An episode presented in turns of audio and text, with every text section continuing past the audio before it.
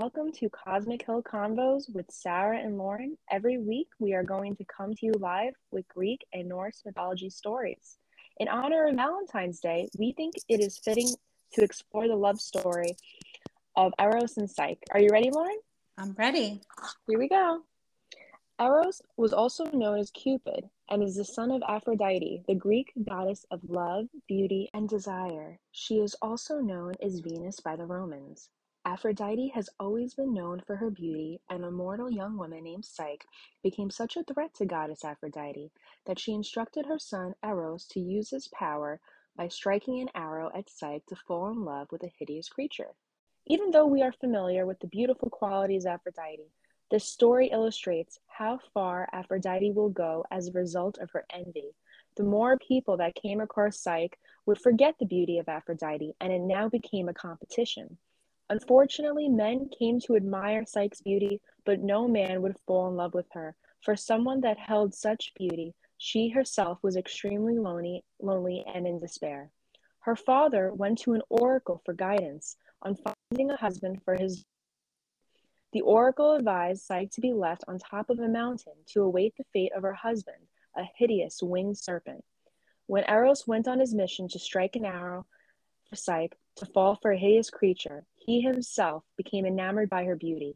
He couldn't carry out the task that his mother asked of him. When Psyche was alone on the hill awaiting her fate, fresh winds of Zephyr came and drifted her to the magnificent castle that her future husband arranged for her. Eros would never have Psyche cast her eyes on him and forbid it. Psyche had no idea who or what Eros looked like, except he treated her so well that her curiosity got the best of her one night. She didn't believe her husband was the monster that the oracle prophesied.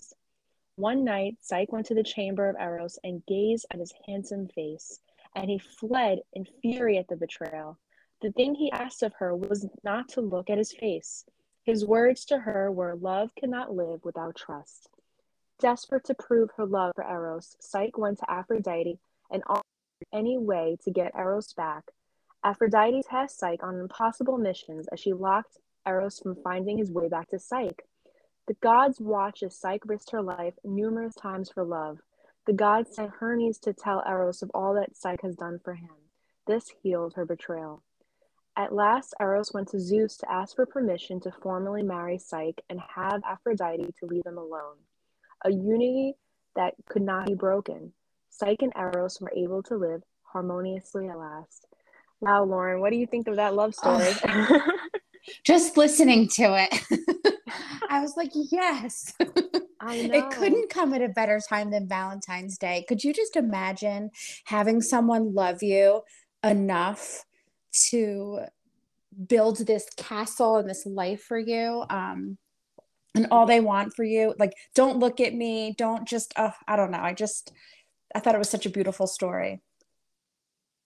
It's interesting you said that because with Psyche, with her beauty, and Eros didn't even want her, want her to fall in love with him based on his looks. Now that I think about it, yeah, it's true. I feel like he wanted, I don't know, the real thing. I mean, yes, I guess it started. Um, it started uh, as a manipulation, I guess, but he really just wanted her to love him for who he was.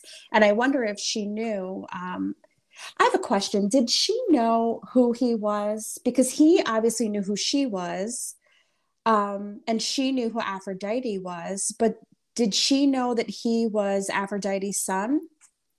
I think based on the way that he his looks and how handsome he was, that the thing is there are different variations of the story. Okay. So this is just one variation, but I really feel that she knew she knew by the elaborate by castle and everything that he was doing for her i don't mm-hmm. think a human man would be able to bring and you know the winds just it was just too many factors that seemed godly okay so interesting though that yeah. she so if she knew that do you think that's why she was so suspicious i think there was doubt i remember when we were researching I remember reading that there was doubt in her mind. She didn't believe it was a hideous creature, but she did have a little doubt that all these good things were happening to her. So I feel mm-hmm. like sometimes when it feels like things are going a little too well, us humans tend to have that little bit of doubt. yeah, I can relate. yeah, So I also think it was maybe a test. You know, I love that quote he says to her about with the love cannot live without trust. Because mm-hmm. I do mm-hmm. feel in a lot of relationships that you do need that trust. Love is just not enough. And uh, yeah, I love that aspect of the story that it's just not a, you know, it's not just a fairy tale that they go through this betrayal and they go through this, you know, oh, this yeah. challenge to this relationship I am happy and ends happy. but I know, but I feel like, you know, he is saying that to her, right? That she was supposed to trust him. Yet, did he trust her? Exactly. I feel, not really, right? Yeah, I maybe as a woman, I feel that he rushed to anger too much. That you know he they he didn't she, he didn't hear her side of it. You know that she, the curiosity of it, but I think he just acted emotionally, which I understand. Yes, I mean not that that's ever happened to me before, but I'm kidding. oh, I know, just um, yeah. one thing that I I was thinking about, um, and I know we talked about it a little bit, but I'm curious to know what our listeners think. Um, I read that um, the the oracle that Eros got to him before the king went to visit him. And so that really the oracle, um, like what he told the king would be, was nothing more than just what Cupid or Eros wanted him to say. And that it wasn't, in fact, a real um, prophecy at all. Wow. So you think, from what you read, that the oracle was manipulating I do. The characters. Wow in just one of the um, you know because i know you and i both when we read these we do a lot of research um, on the different versions of the myths and one version in the book mythology by edith hamilton um, it says that he went to apollo the oracle and um, like told him this whole story ahead of time. And that with that knowledge that's when um, the oracle you know did what he did to help him to help um, eros. I think that's a great possibility especially with how much power the oracles had back then. I mean kings would go to them for prophecies about the war when they're not supposed oh, to meddle just, in the lives of humans they definitely do they for sure do yes that is a very good point they are not supposed to and yet and I think that this is a great story because it does show how the gods, as powerful and as amazing as they are, and they have all these gifts, they still, at the end of the day, envy humans. Aphrodite yeah. still envied Psyche. Her, even though she would age eventually, Psyche, her beauty was just too powerful that it threatened Aphrodite. Yeah, I never even thought of that, but you're right. Aphrodite isn't going to age but Psyche for yeah. sure would have. And yet Aphrodite still let it get to her. And you know, it makes me question do you think that beauty was a blessing or a curse? Uh, if she couldn't even get someone to marry her, according to the story, the guy, the men would come and admire her, but no one asked for her hand. I know. What is that? Was that because they were intimidated? I believe so. I believe that they either were intimidated or maybe it was just they knew they would have to compete. I really don't know. Yeah. But yet what's interesting is she's a princess. And yes. like that didn't intimidate any it didn't seem that that intimidated anyone at all. It was her beauty. I don't know, I just find that uh, you know, you would think, if anything, of being a princess is such a, a big t- shoe to fill, right? And so you would think of anything that would be the one that she would say, "Oh, I wish that would be. I wish it was a normal person," you know. But exactly, gosh, I don't know. I actually think maybe, you know, now that you say it, I think she probably, I don't know that it helped her. I think it was probably more of a curse than a blessing.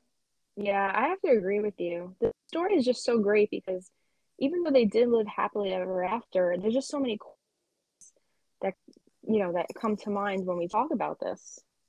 Yeah, and like you think about, you know, um, have you ever heard a love story, right? And someone will say, This is how we met, and had one little thing gone differently. I don't know that we would have met, right? And then yes. you look at them, but you look at all the little manipulations. And so then I say to myself, Well, are they really supposed to be together? Or is this just, you know, the consequence of all these little manipulations that they just ended up together? And if she's not really supposed to be with him, but he just manipulated her to get there, sure, she'll live happily ever after. But was that her destiny? Like, is she missing out on something else? do you know what I mean? Like, you ever wonder that? And I just think that the point where Aphrodite gives her all of these tasks to oh. fight for the love, I feel like that's when Psyche basically had to realize am I willing to sacrifice my life for this God, you know, for Eros?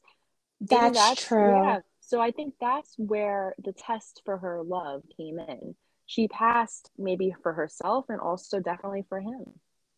Right. But it's not like she was saying, you know what? Okay, he's cute and all. I saw him in the candlelight and he's cute, but I'm good. She actually did go through all yeah, of these. Yeah, she fought for it. So this definitely was not an easy love to attain. right, right. Okay.